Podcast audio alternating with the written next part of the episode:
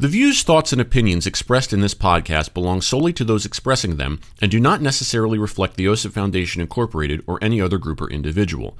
This podcast may contain dialogue or subject material that could be considered for mature audiences only. All aspects of how you play the game and the OSIP Foundation Incorporated are protected by copyright and other state and federal intellectual property laws. Unauthorized use without the express written consent of the OSIP Foundation Incorporated is strictly prohibited. If you're interested in sponsoring How You Play the Game, please email us at podcast at osipfoundation.org. Your sponsorship may be tax deductible. Would you like to start by playing a game of questions only? I don't know, would I? Do you need me to explain the rules? Are there rules? Did you not get the document? What document? Didn't you get the PDF? Did you email it to me? Are you having trouble opening the PDF? Do you think I read? Do you have anything better to do? God damn it. now, now, do you want to do it with uh, questionable impressions, where we each have to do have to do a different impression every time? That's too hard. Okay. I'm just I just I just want to play my PS4 right now. Okay. That's fair. That's fair. I'm over here like preparing my Carol Channing impression and, and my my Peter Graves and Hey, it was going pretty well there for a while. It really was. It really Yeah. was. Uh, recently, my mother and I were playing that. And we didn't even know we were playing it, and then she called me out on it. She's like, "You didn't, you didn't ask a question," and I was like, "Oh, damn it! My own mother got me." All right, Yeah. all right. Well, she wins again. Yep. But anyway, uh, hey, welcome to How You Play the Game, the official podcast of the OSIP Foundation Incorporated. Yours truly, Jack for along with you as we talk to you about what's going on as far as the world of sportsmanship is concerned. This is the second episode of the month of February. The year is 2021. Glad you can be with us. As always, check us out on the interwebs. The address is osipfoundation.org. You can contact the show via email with the address podcast at osipfoundation.org on social media we're at facebook.com slash osip foundation and twitter and instagram are both at osip foundation hashtag how you play the game across the way from me on the screen as always is the producer engineer mr sean ryan sean hello how are you I miss golf. you and me both this snow thing has to stop I need my snow wedge and a black golf ball like like now. well it is black history month so Okay. yeah Yeah. I mean, we can find a way to make that fit, I guess. yeah yeah i mean can we golf in snowshoes like the like the old tennis rackets that they used to put on on people's shoes I'm down with that. all right I, I I don't know what it'll do to my form, but We'll- we'll trade in the- there is left of it. yeah i know we'll trade in the golf cart for snowmobiles That would actually be a lot of fun. I, Yeah. I would imagine. Imagine if you could do that while riding the snowmobile. Golf would suddenly turn into snow polo. Like or yeah, like yeah. Snow polo, Yeah. You know, snow low, snow low. snow low. Yeah, that's okay. Uh, trademark. Yep, I was Yeah. gonna say. I was gonna say this is our idea. so Royalties, it. please. Yeah. oh man. Um, we got a we got a potpourri of things to get to today, and um, including a couple of things that I didn't tell you about that I wanted to throw at you, um, Oh. complete, completely randomly. Um, Okay. so the Some first randos. some randos, if you will. So first of all, um, this news broke just before, like less than 24 hours before we started this recording. Um, the, we have to talk about the sudden passing of ESPN baseball reporter Pedro Gomez at the age Oh. of 58. Um, yeah. You know, way too young. Um, you know, the stories are pouring in of, you know, love for him and, and rightfully so. Um, the reason I wanted to talk about it was because I was watching something this morning, and Joel Sherman of the um, the New York Post and MLB Network uh, was talking about it, him and whatnot, and he mentioned the fact that you know, as journalists, they are both competitors, but you know, they they they he you know they, he said like uh, Pedro always knew how to properly walk the fine line between competition and humanity. Hmm. and you know talking about how they were competitors but he always you know took took the time to you know talk to his competitors and whatnot, and you know because you know Joel made it you know reminded us that the media is a competitive business, and as I'm listening to that, I'm starting to to think about it a little bit, and I was like, you know, when it comes to print media. Whether that is in a physical form like a newspaper or a magazine, or it's electronic via a website, whether that's on your computer, your tablet, your phone, whatever, the nature of competition changes very significantly because with with the exception of time spent and dedicated it's not a mutually exclusive competition it's not where your victory always equals my loss Mm-hmm. You know, if you and I are working for different companies uh, as journalists and we each write a story for our respective companies, you know, whether, whether it's a newspaper or, or internet or whatever, a, a, a, reader can read both. It's mm-hmm. not. It's not like I have to persuade the reader to read mine over yours. You know, the only variable is the time spent. If the reader is short for time and they want information, they're going to choose one over the other. But I just I just don't know and maybe I'm ignorant for thinking this way, but I just don't see how that variable can play that big of a deal in a normal society you know now mm. granted i understand that a lot of this happens at the subconscious level and that these ratings and whatnot are what drive the economics of the business and you know all of those things go into it and i'm sure that there are people who are much smarter than me who have who have examined this but I when I when I thought about that, I was like, you know, that's something that I think we should examine real quick. Is that in the media, especially as we've talked many times about sportsmanship in the media. It's important to recognize that there are a lot of facets of that world where that mutually exclusive window does not exist. You know, your victory does not always equal my defeat. And there's a there are a lot of places in life where that's the case and we forget that. So so in honor of you know the tragic sudden passing of Pedro Gomez, I think it would be a good thing to remind people and to remind ourselves and whatnot to look for the places in life where that's the case and to see if you can find it you know more often where where you know there, there's more of that empathy of your victory does not equal my defeat uh, and vice versa because i think that's very important. Yeah i think that when it comes to the reader, you're encouraged to read both stories. To get, and this is coming from someone who doesn't read. I know. You know, like you know, I think. but I really though I think you're encouraged in order to get a more informed point of view. You're encouraged to read multiple outlets and mm-hmm. their versions of the story.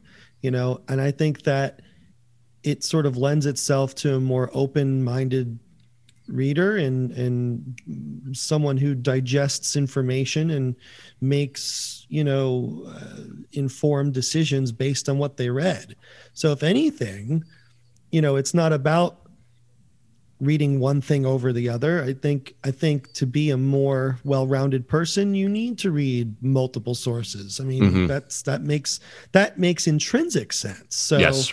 you know i i think that um you know that sportsmanship uh, of of like you like you said with the mutually the you know someone's loss doesn't necessarily mean someone's victory and vice versa. Um, you could congratulate someone even if it's even if you equate someone reading someone else's viewpoint over yours and if the story is that they re- on which they report is adequately expressed in their point of view, you can be like, wow, you know, I never thought of it that way. Or yeah. like, wow, you make a good point. Like maybe I should have mentioned that.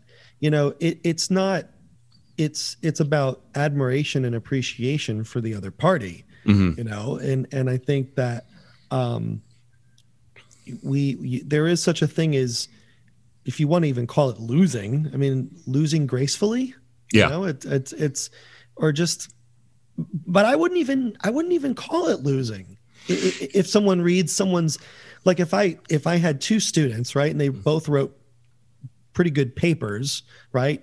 And one got a better grade than the other, it doesn't mean that the person that got the worst grade is is terrible at what they do. No. Not all the time at least. Right, yeah. but but but if they're both if one got like a, a 95 and the other got a 93, you know, as Jack would say, slicing the bologna really thin here mm-hmm. and looking at each little defining argument in their paper, I'm not going to say, well, this the 93 is terrible. Well, no, they're both really great papers. I right. just favored this one because of I don't know, it expressed certain opinions a little bit more clearly or something like that. Right, yeah. You can have any reason for that. And and yeah. in, in that example, students are not competing with other with other students. Mm-hmm. you know uh, their their you know their grades are solely dependent on their work. Right. you know if if another student doesn't you know is, is, you know does a better job that doesn't mean that you lost. You have every opportunity to do the same job. Right. You know both multiple students can come in with perfect grades. That's totally acceptable. And it's the same thing here you know? You know and and to sort of I guess not too much of a tangent, but like in terms of grading, mm-hmm. um, you know, one of the things that uh, uh, one of the things that uh, that comes to mind is in Japan when they post grades, they post grades publicly for everyone to see, like students, mm-hmm. like everyone can see their each other's grades. And at first thought, you might think, well, that's kind of bad because it's sort of a you know it's sort of a violation of privacy. But if you flip it to where it's a it's could be used as a as a motivator because you have admiration for your peers that's a whole nother ball game right. you know? So it's it's kind of i know i don't want to get too far off topic. No but that's a that's a good point because what that does is it, it force talk about looking at another person's viewpoint Mm-hmm. Okay. What you've just done by expressing that is you've said, okay, on one hand, yes, there there are aspects of that method that we would look at and go, that's not right. But mm-hmm. if you if you recontextualize and reframe it as saying what we're trying to do here is motivate other students to do better so that they can you know they can be on the same level as their peers. Mm-hmm. Now all of a sudden we have a different battle. Right. Now, now, granted, again, we're talking about different cultures. We're talking mm-hmm. about things where we have we would have to sit down and really vet them and really comb through them and say what you know where does the cost benefit ratio stand with this and what and we, I totally get all of that but by reframing it what you've at least done is you've said well maybe there's a different viewpoint here now you don't have to agree with it mm-hmm. but but you, you, you can't say that it doesn't exist. It doesn't, and there's you merit know? to it. I think. I, I think I think you could. There's certainly validity to it. Let's put it that mm-hmm. way. Yeah. Um.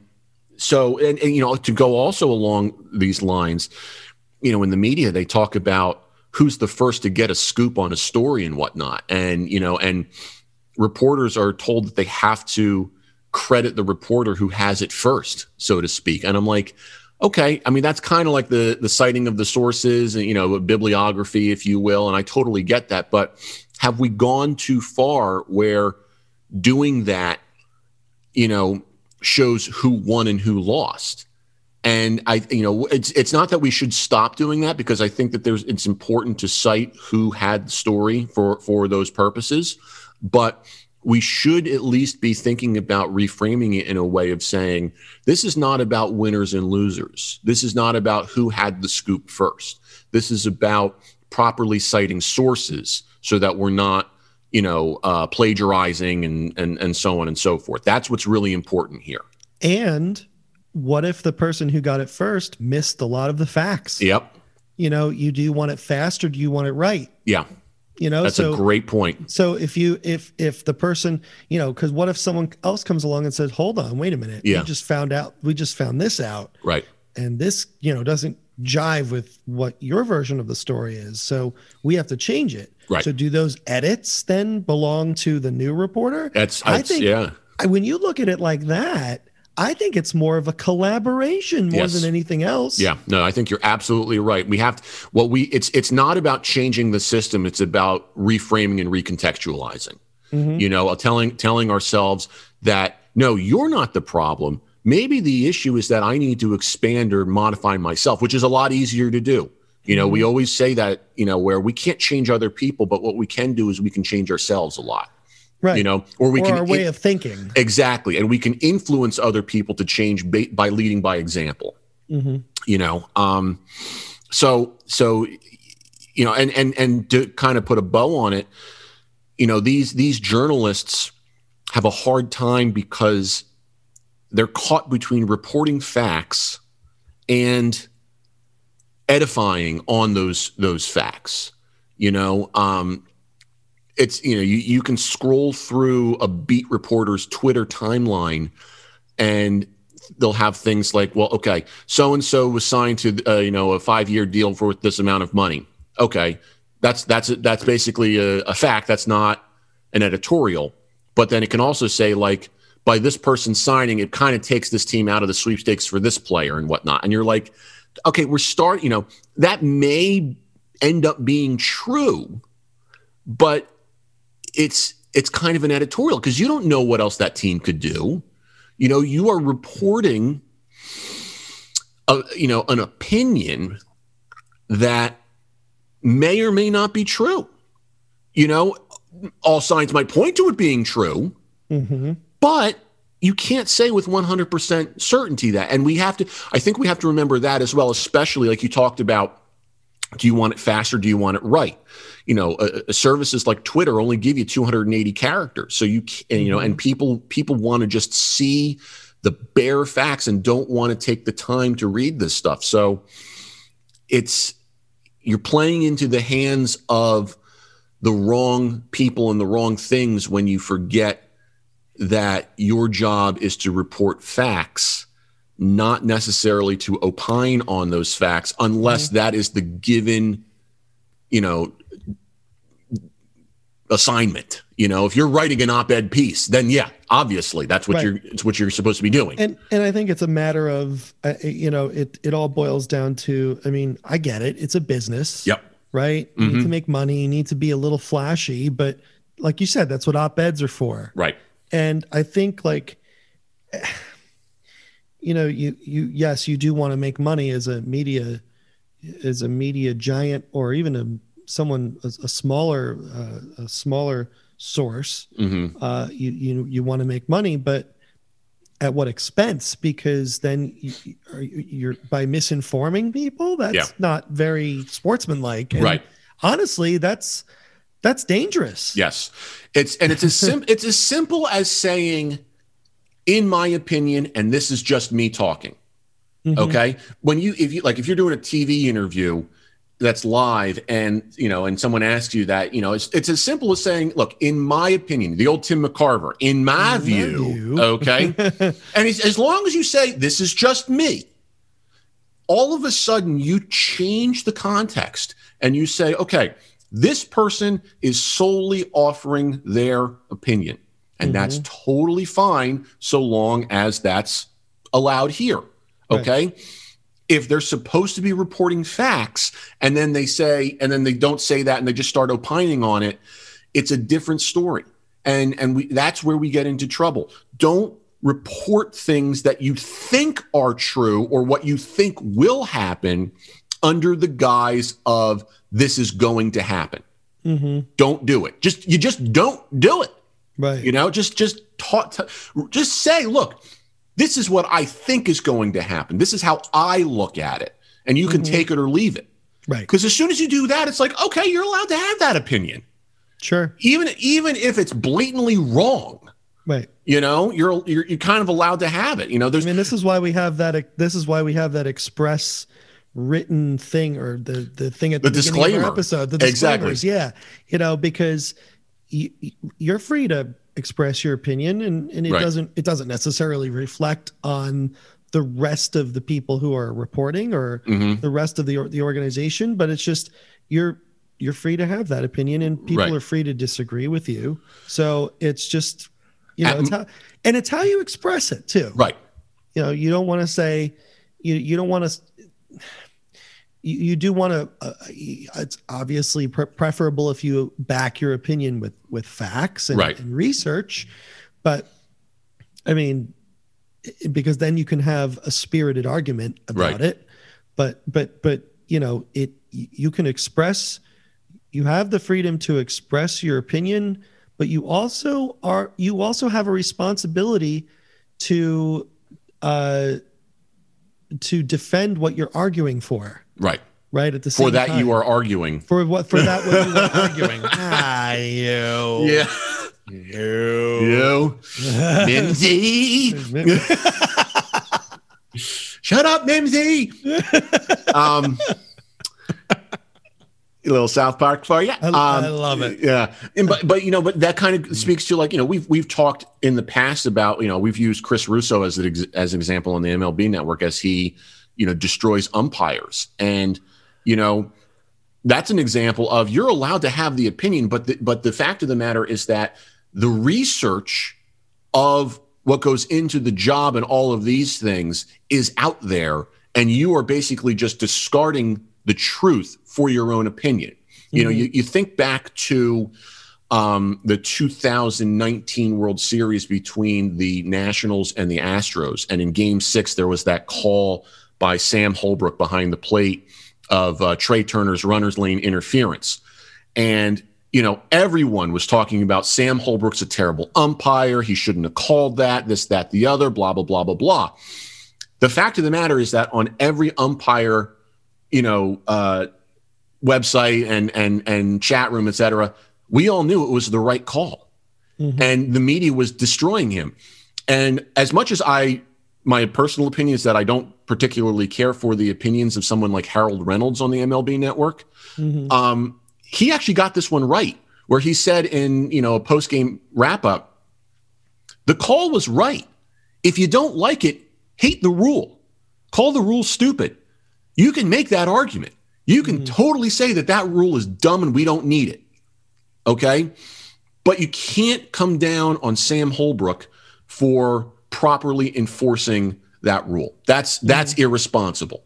So so it just goes to show you that you're allowed to have your opinion, but that opinion still has to fit into a framework of some necessary truths. Otherwise, mm-hmm. you you you lose credibility. you have no argument Exactly. Mm-hmm. Exactly. So all of this stems from the tragic passing of Pedro Gomez, and we, our thoughts and prayers certainly go out to his family and loved ones and and and whatnot. And uh, we will certainly miss uh, Pedro's reporting on on baseball.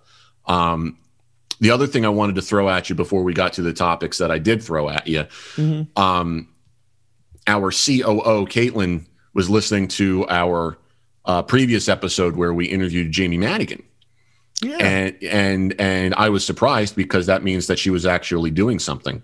Um, so I'm going to hell. Um, sportsmanship yeah, exactly. Yeah, Shit. President of the OSIP Foundation, everyone.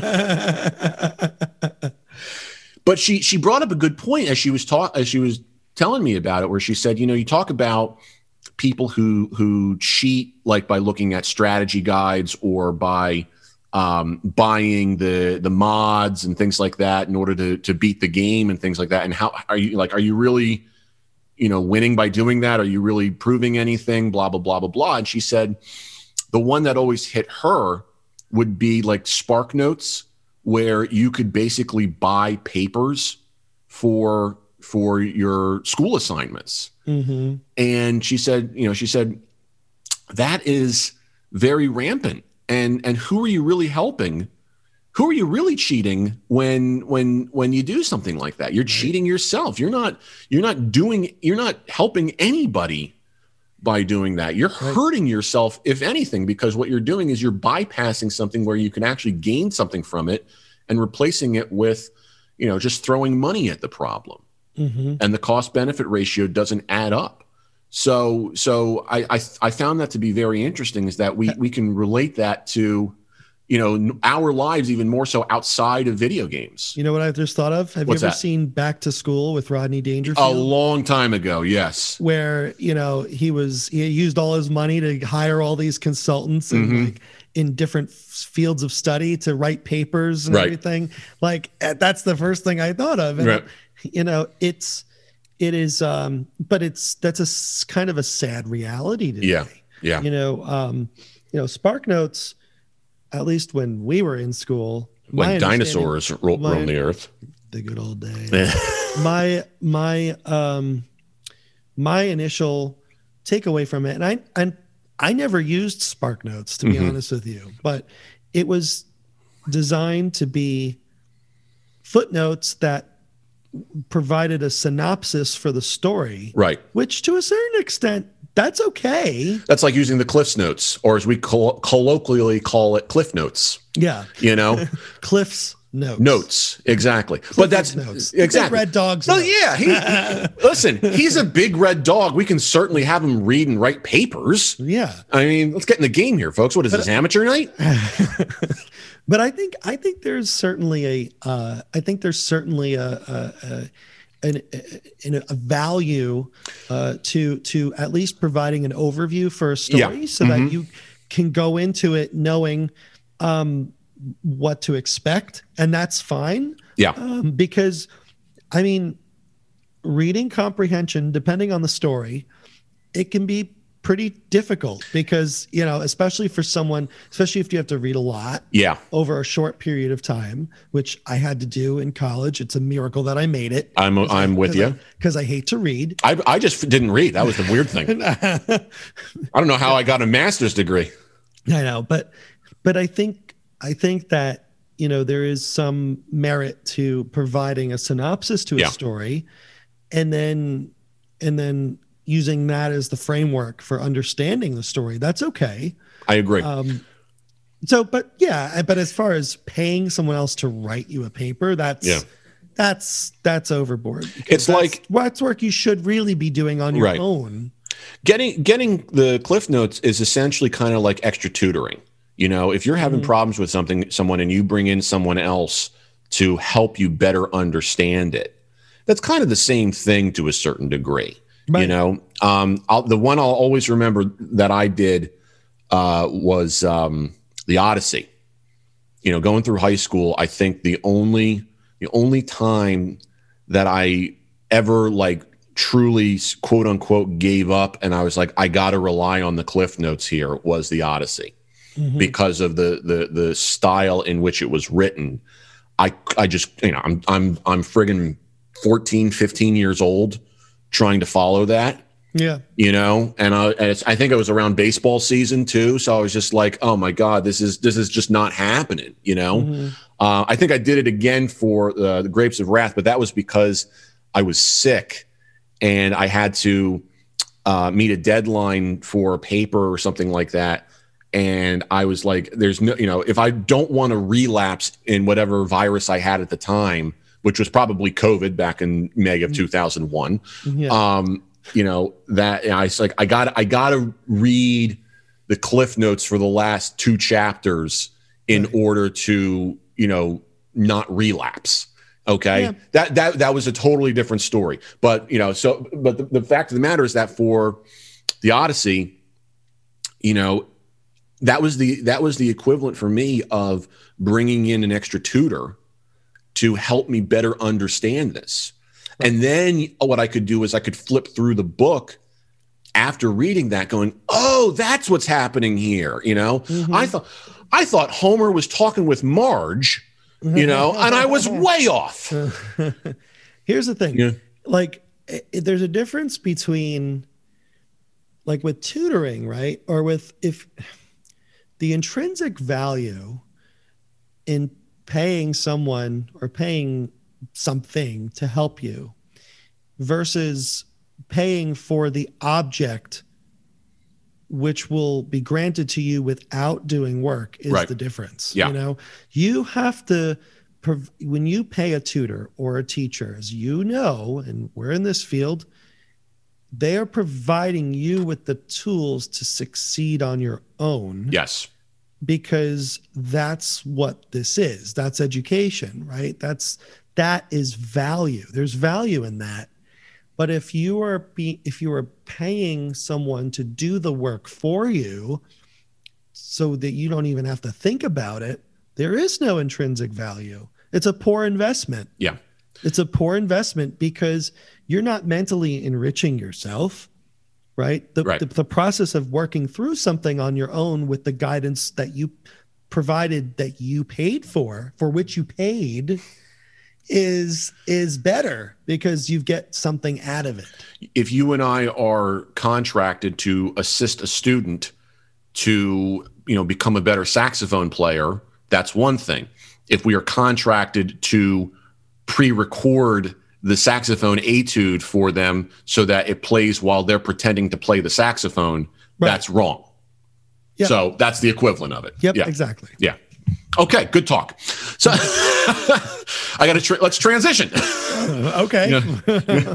So thank you, Caitlin, for uh, for for bringing that to our attention. I thought that was a very good contribution. yeah. Um, this one has been sitting on my proverbial uh, laptop with a tab open, and I was trying to get this person on, but it was it, I knew it was going to be tough.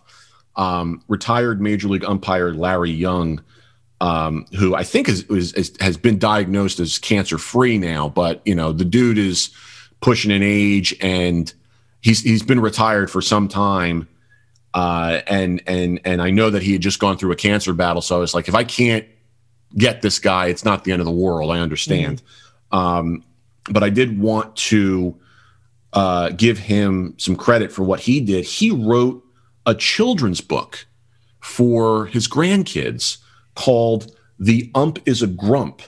Mm. Okay, and it's actually available for free uh, the the site I'm looking at is uh, fliphtml5.com, I think. Um, but I'm sure that if you just you know search for the ump is a grump, you'll find it. Um, and basically, what it does is it tells this illustrated children's story about Bo, who is a kid on a, on a little league team who I believe is it's also the name of one of his grandkids, Hmm. and it takes you through, you know, what could be considered bad calls by an umpire, and this kid Bo then takes a closer look at the umpire and realizes, hey, wait a second, that's that's my gym teacher who's the umpire. Hmm. He's he's he taught me how to play baseball. I don't think he's a he's a bad dude, you know. In the next game, another situation comes up, you know, and the whole thing, and he looks again, and wait a second, this is this is a one of my favorite employees at the post office, you know, who gives me stickers. She's not a bad dude or a bad dudette. Mhm. Um, you know, in the next in the next game, all right, Bo strikes out looking, and they're all complaining and whatnot and the umpire turns out to be a police officer. And and in this case, the police officer turns around and says to the the kid the, the parents, you know, you, you guys are teaching these players to be really bad sports. And the whole thing is basically, you know, it's fun to play baseball, but it's no fun yelling at an umpire. And they found out that the umpire is not a grump. You know, these are all people, these are all human beings. These are all they, they all have day jobs, they all have other roles in the community you know and you can you can disagree without insulting you know so so I, I just wanted to to give him some some love for this because you know the book is in in my opinion it's a really great kids book. You know you can read it to you know a kid as they're you know laying in bed and whatnot show them the pictures. It's very well illustrated. Um you know so so I, I wanted to to you know give give larry some some credit for that. That's that's a really good thing to do you know and and larry was around for a long time in mlb Mhm. and is a is a supervisor for mlb umpires now. Um you know so so just just just a a, a plug to that the book is available for free you know if you want to download I'm looking at it right now. yeah download it print it out What a whatever great yeah. what a great story. yeah um, it's it's yeah, it's it's just fantastic, and we need more of this. You know, uh, it's it's probably not easy for people to write children's books. Believe me, I think I had to try doing that in my senior year of high school in a creative writing class, and it was my it was the worst project that I did. Mm. Um, but this is, th- th- you know, this this is this is just fantastic. So, um, if you're looking for a kid's book or something like that, I recommend this one. I wrote a children's book. Really? In sixth grade. Do I do I dare ask? It was called The Christmas Tree from Hell. Oh, And it was it. We were supposed to read it to. we are supposed to read it to kindergartners, and uh, it was uh, it was a story of a Christmas tree who saw all his brothers getting cut down. Okay. And so he was he was cut down, and they still, you know, they put his roots in water, the trunk in water. Right. Right. So they put him in the, and it was a bunch of barnyard animals that took him in. So it was like a fable, really. Right. So the the Christmas tree was in the barn and it looked all pretty and everything, but then it came to life and it was angry that its brothers his brothers were cut down. So he's you know he starts wreaking havoc on the farm animals, and uh, then um, the pig tossed gasoline on the fi- on, oh, the, on, the, tree and lit it on fire, and okay. everyone enjoyed the toasty fire for Christmas. And did they forward you the copays for the psychology bill? Or? well, needless to say, halfway through reading that book, uh, they pulled me aside and was like, "This isn't this isn't really a book for children." I'm like, "But it's but it's fun." Like, yeah, but it's not a book for children. well, well, more so, shame on the the teachers for not proofing it you know, before right. you read it. It's so, their fault. Right. You're in sixth grade. You can't yeah. be held ac- accountable for that. Right. I'll, let me let me go along the same lines. When I was in sixth grade, I had to do something very similar to that. They had a um, there was this thing where they said, uh, you know, they they uh, my English teacher would you know read us this you know this story about uh, Christmas where it was, you know, like a talking Christmas tree or something. He says, "Don't believe all that stuff about Santa and this, that, the other. I'll tell you how it really happened." You know, something like that. Mm-hmm. And then we, he said, "Okay, you, everyone has to write a story now that's kind of along the same lines of, don't believe this. Let me tell you how it really happened." And oh, like, kind of, no. kind of like really, you know, go off of that. Oh no! I didn't even get to the end of the premise before my teacher was like yeah, we're not, we're going to stop you right there and just not have you do the assignment.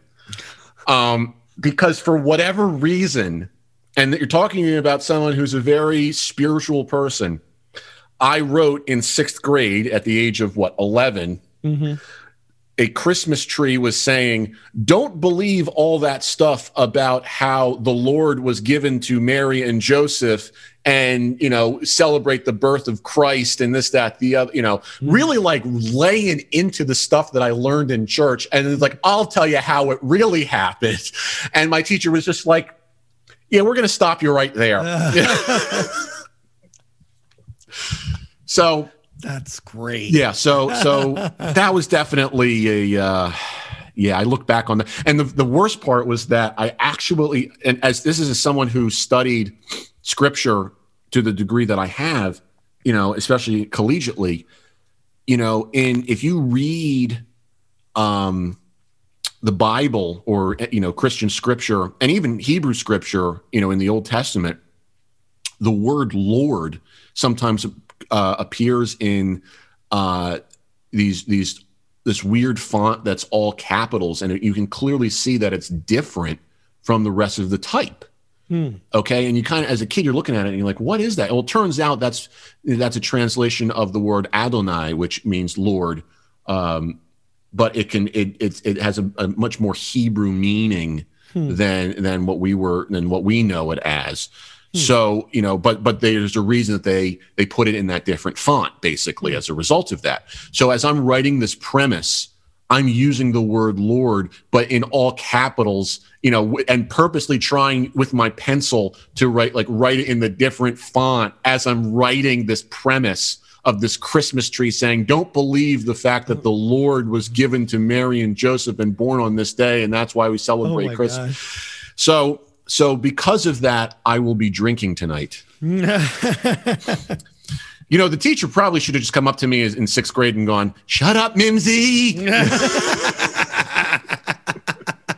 Meanwhile, you'd have no idea. I know, like here, South Park is still, you know, three years away at this point. Yeah. So, and Mimsy doesn't even show up for a while after that. So. Mm-hmm.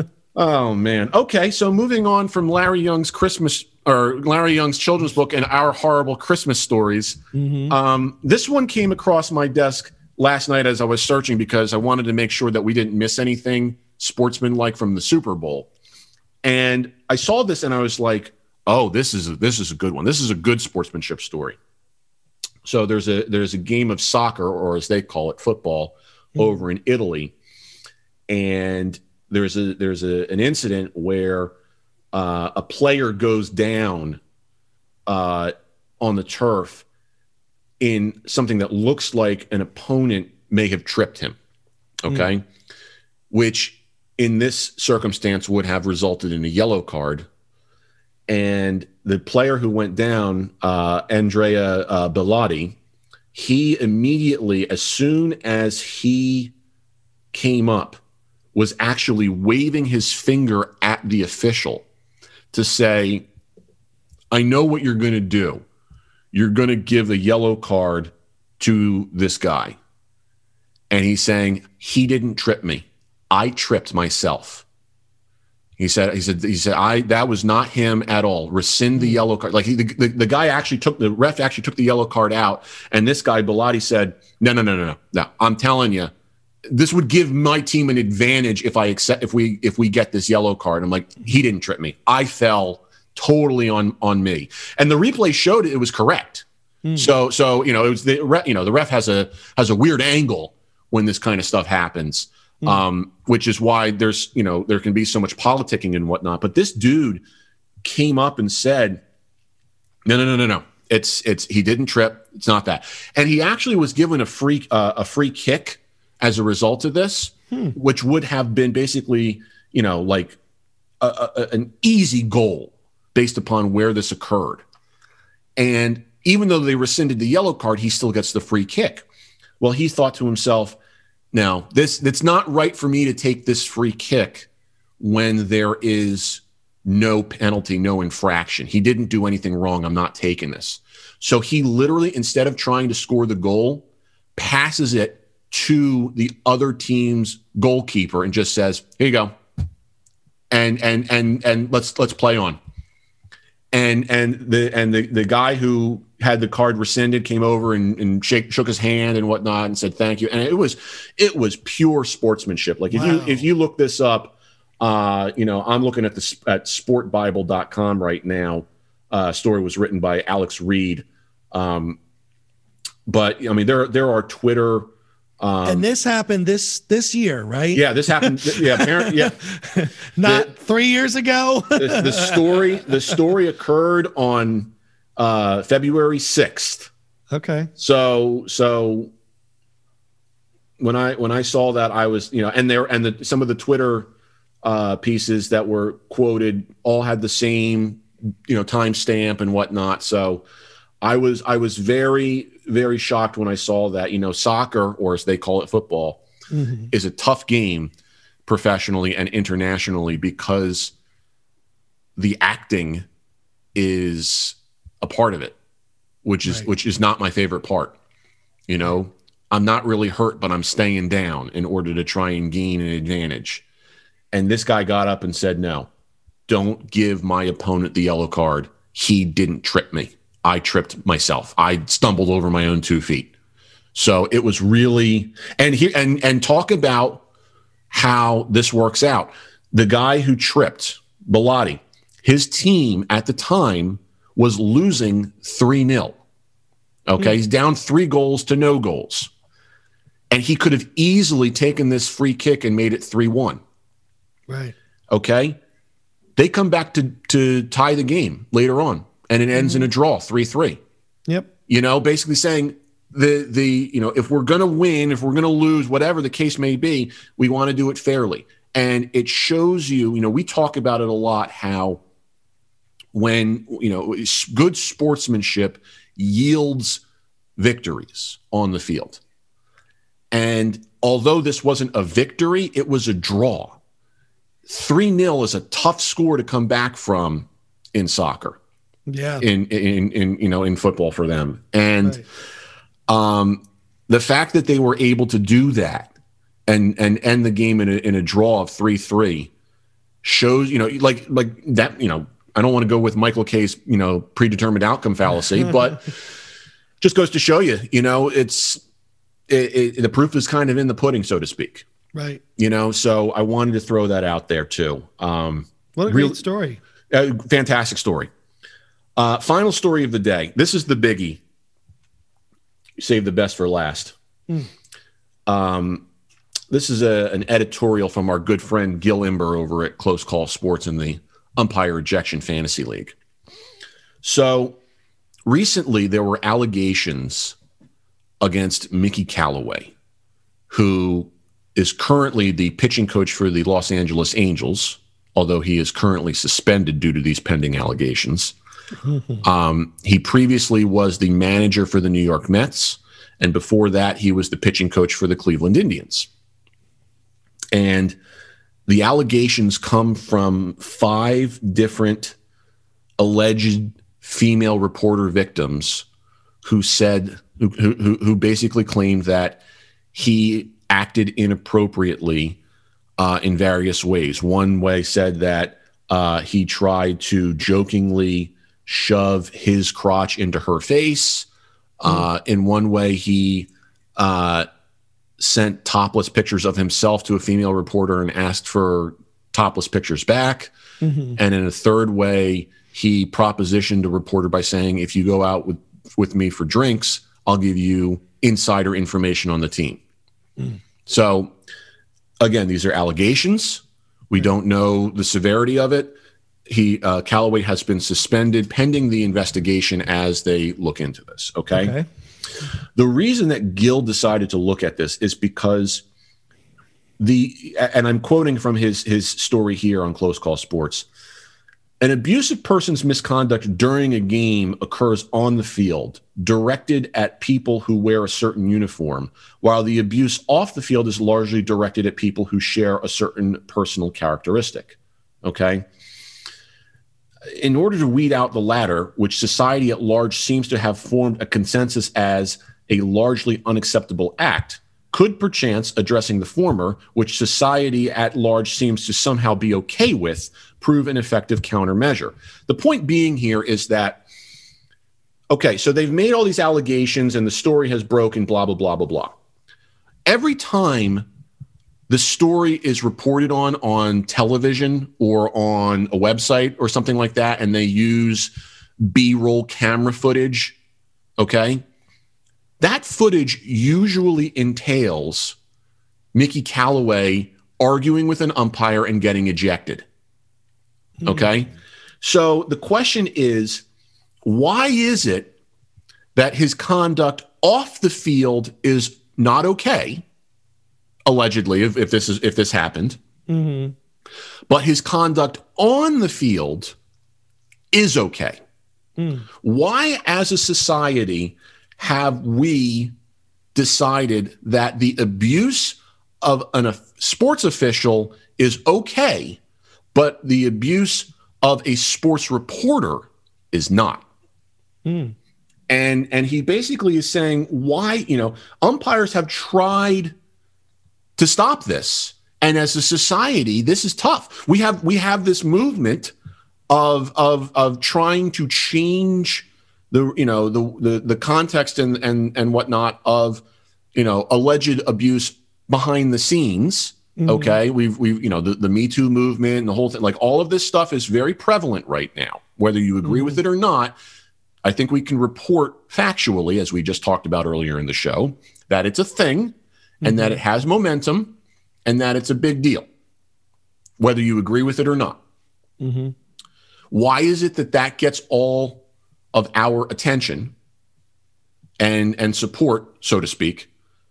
But the stuff that's equally as important that's happening on the field is not is is perfectly fine. Gets nothing. Interesting. You know, and and he said basically, um, this is towards the end of his article, and I quote again.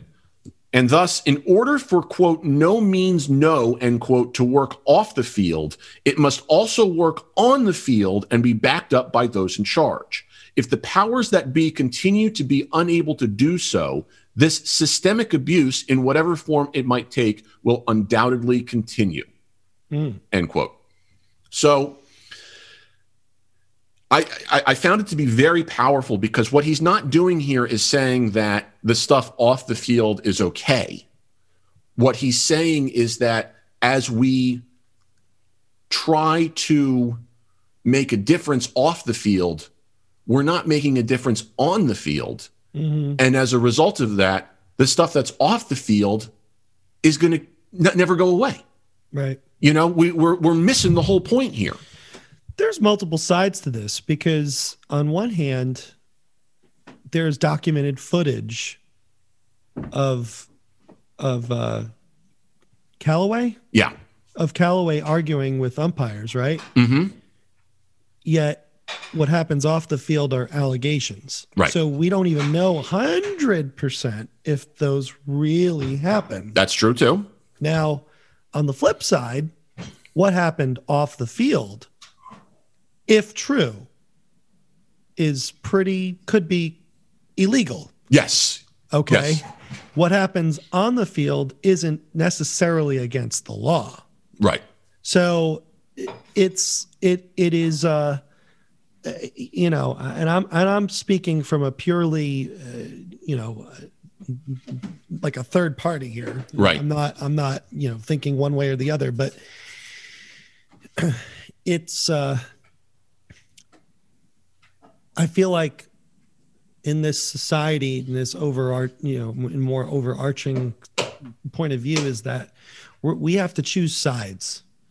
And that's the mentality of this. And i i disagree with that because yeah. it, it's there's a lack of ambivalence. If you it, we are living in a society now where if you don't fall into the cookie cutter narrative mm-hmm. you are considered an extremist. Yes. or you are considered you know this or that. And there is you know to me it feels like there's there's definitely a lack of accountability thinking like that. And i think there's uh I, I really think that you know just because you don't think one, you don't think one thing doesn't necessarily you think the other. Right. You know it it's i think you can take both sides of this and combine them together and say well yeah of course you know those actions off the field are are unacceptable and should be and if found if if if substantiated he should face consequences for that. Right. absolutely. There's no question in my mind that that's what that that's what the outcome should be however that doesn't recuse him from what we actually see going on on the field that's well documented. Right. This abuse towards officials.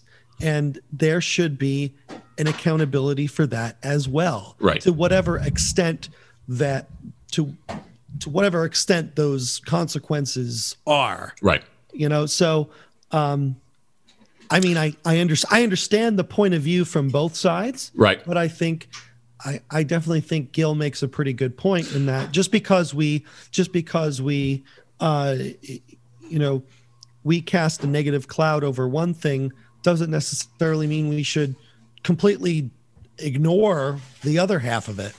Well, right? you know what's what's funny is we know we don't need to look any further than some of the stuff happening now with COVID to to see that. I mean, let's take the vaccine as an example. Okay, just because somebody doesn't want to get the vaccine, that does not make them automatically part of a group of people who need to be despised.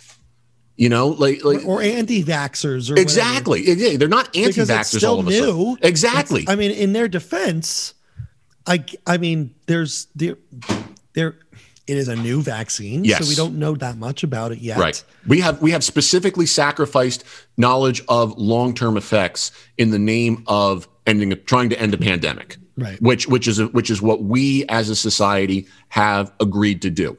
It's mm-hmm. it's you know that that can't be argued.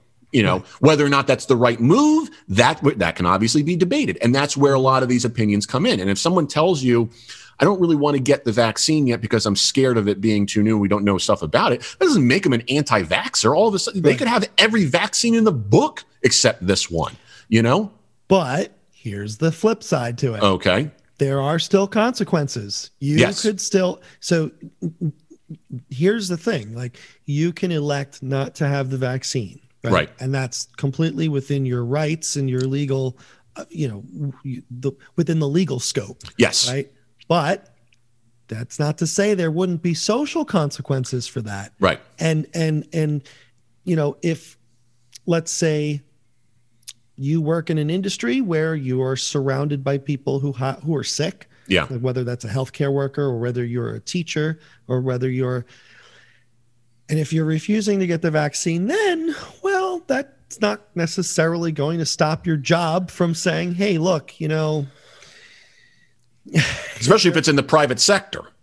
Exactly you know? yeah. You know it, it, so so there are consequences for that and and although you have the right not to get it, but at the same time, it's like your private job has also the right to to say eh, I don't know if I can let you in here if you don't right. do that. You know, now right. granted, you know there we could get into you know reasonable accommodations and all that kind of stuff mm-hmm. based on the nature of the job, and obviously I'm sure they take it on a case by case basis. But if, for example, colleges and universities mandate that their incoming students all get X vaccine, you know, mm-hmm. was it meningitis or what you know whatever, however many vaccines you had to get before you started your freshman year of college mm-hmm. or you know or whatever the case may be. It's kind of the same thing here. Right. You know on on on a on a social scope away from you know the workplace if you choose not to get the vaccine it's kind of the same thing where it's like okay but then remember that there could be other people out there that don't feel comfortable hanging out with you then you right. know? And again this, that's kind of a grotesque way of looking at it. Right. Because because we can slice this however we want but the idea is the same Mm-hmm. You know, so so in this case, you know, with with regard to the Callaway story, you know, the, the other thing I was going to say was that, you know, you talk about the legality of it. And what really changes here is just the context of the legality. Because when Callaway or anyone comes on the field and argues to the point of an ejection, what they have essentially done is they have violated a, a law. It's just that that law is not on the societal scope of legality that you know punishable by criminal offenses it's the law of the baseball rule book which is punishable by disqualification and ejection mm-hmm. okay so all that you know so so if you if you take away the you know the context behind both all of a sudden you have an infringement in uh, against the rules mm-hmm. in both cases mm-hmm. and and and I'm sure that there are people who are saying, well, what he did off the field, that's of a bigger consequence if this is true mm-hmm. than on the field. And I would say, nay, nay, because although he might not have directly, you know, done something to the same scale that we perceive off the field, if true, here the, here's a list of things that he could have done on the field or could have occurred as a result of his on field actions.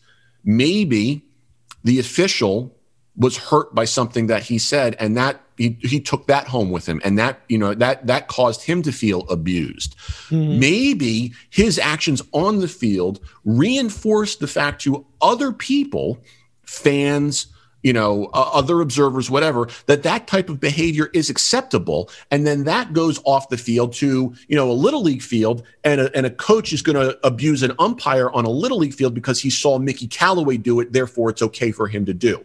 And that official on that little league field is not a professional and does not, you know, not that a professional official be, deserves to get abused, but we all know that that context could be considered slightly different than what's happening on that little league field. You know, you official abuse that happens on these lower levels is what's killing the game because now you've got no pe- nobody who wants to officiate. Your your games are getting canceled as a result of it, and umpires and other officials are suffering a lot of abuse because of it. So so the fact of the matter is that no, by by arguing on the field, did Mickey Callaway do something potentially as egregious directly as his accusations, where he, you know, basically uh, assaulted females? No, but indirectly, he may have caused an even bigger problem because it's now a systemic abuse that's perpetuated because he's saying that this type of behavior is okay. Right. So, why is it that we lack the consistency to say this type of abuse is not okay, but this type of abuse is okay, mm-hmm. simply because we look at the context slightly differently? Right. And that's where we say, time out, hold up, we got to take a step back. Yeah. Yeah. I mean, again, it's, I think people are failing to see the bigger picture. Yeah. It's, you know, it's, uh, it, it's a matter of being able to see a few moves ahead.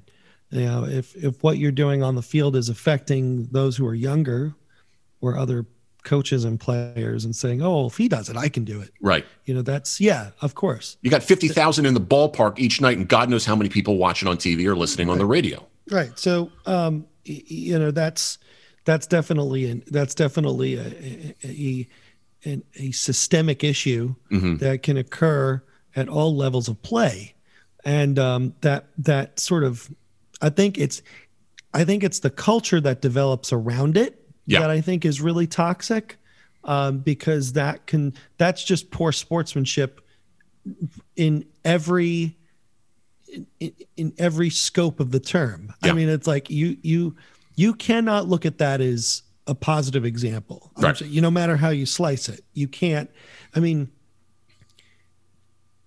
there are other ways to stand up for your team. Mm-hmm. You know, you, you, you don't you don't say as a manager, "Well, I did that to stand up for my team, to protect my players, to protect my players." Yeah. Well, you know how you protect your players? You motivate them. Yeah. And you say, "Hey, let's not let this get us down. Let's win." And we'll talk about it afterwards. Yeah. You tell you them know? to shut up. You tell them, don't get yourself ejected. I'm not going out there and paying a fine and getting ejected be- so that right. you can stay in this game. That's that that psychology is so old and yeah. so outdated that right. uh, you know if we're if we can't if we can't fix that, what does that say? Right. You know exactly.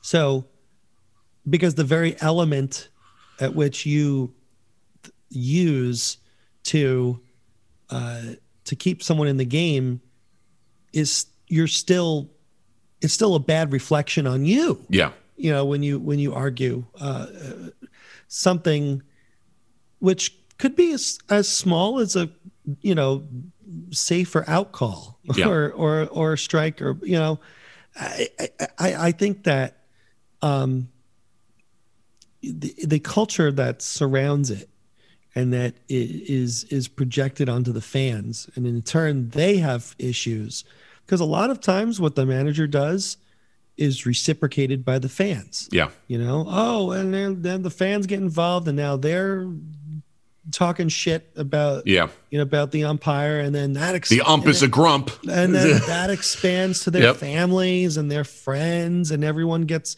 this mob mentality starts up and that negative uh, that negative space is then expanded and that yeah that's pretty egregious yeah um, when you think of the overall uh, the overall consequence and the overall expansion of that consequence. So I could definitely see that for sure. Here's here's how you protect your players based upon that psychology with good intentions. Close call, yada yada yada, players arguing. Okay? You rush out there as the manager and your job then is to get the umpire away from the player or the player away from the umpire. Okay, you can kind of do it either way. You can say you can either you know the you can kind of tell the player like you know get in, get between the player and the umpire and get the player out of there. Blah blah blah blah blah. You know that to me that kind of you know does only does so good of a job. You kind of need other people then to get in there, and your job as a manager then should be to go over to the umpire and say, "Hey, walk with me this way. So let's talk. Let's talk about it, you and me. You know, in the other directions, so that my my my staff." can properly get this player away before he says mm-hmm. something that's that he'll regret.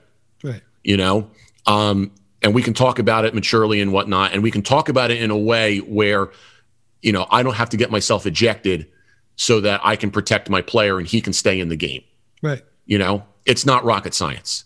And if the player then keeps spouting off and says something to get ejected, well, then he deserved it. and after the game you you sit him down and you say i know you're a grown man. I know you're making you know 10 times my salary. Grow up. Right. Grow up. You are playing a game for a living. You are a role model to people. Stop this. Yeah just keep your head down and play. Yeah I mean, you that's you can that's disagree. the big bucks to do. You can you can totally disagree. That's fine. Okay? Just stop it with this extraneous bs right. Extraneous bs by the way is the name of my upcoming autobiography. Oh wow. So yeah. You got you got a lot of work to do. Well it's not like we're doing anything else right now so. That's true. Um i think that kind of puts a bow on it sounds good to me so uh we talked about a lot of good stuff today so sean thank you as always of course and uh, as always everybody check us out at osipfoundation.org the email address is podcast at osipfoundation.org, facebook.com slash osipfoundation, Twitter and Instagram at osipfoundation, hashtag how you play the game. We'll talk to you in just a few short weeks. Until then, everybody, treat each other with respect. How You Play the Game is a production of the OSIP Foundation, Incorporated. The producer engineer of this episode is Sean Ryan. Music by Soundspring Studio. The executive producer of How You Play the Game is Jack Furlong. For more information, visit osipfoundation.org.